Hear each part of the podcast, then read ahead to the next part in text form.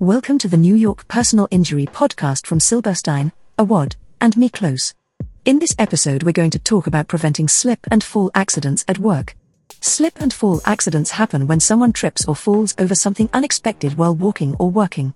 Most of the times they occur at work sites where there are lots of construction materials and equipment around.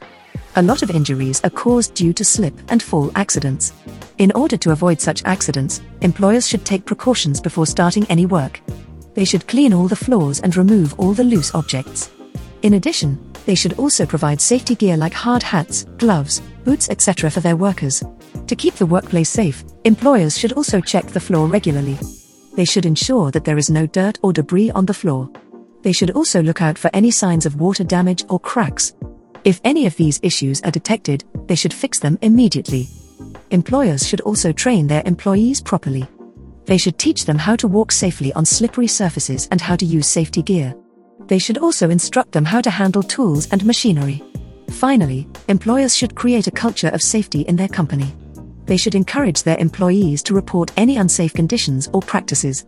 They should also reward those who follow safety procedures. These actions will help to reduce the number of slip and fall accidents. If you or a loved one have been injured in a slip and fall accident, just remember to ask for SAM. Call 877 Ask for SAM or visit askforsam.net to speak to a New York personal injury attorney at no cost. There's never a fee unless they get compensation for you, so you have nothing to lose by seeking help. Remember, if you don't know your rights, you don't have any.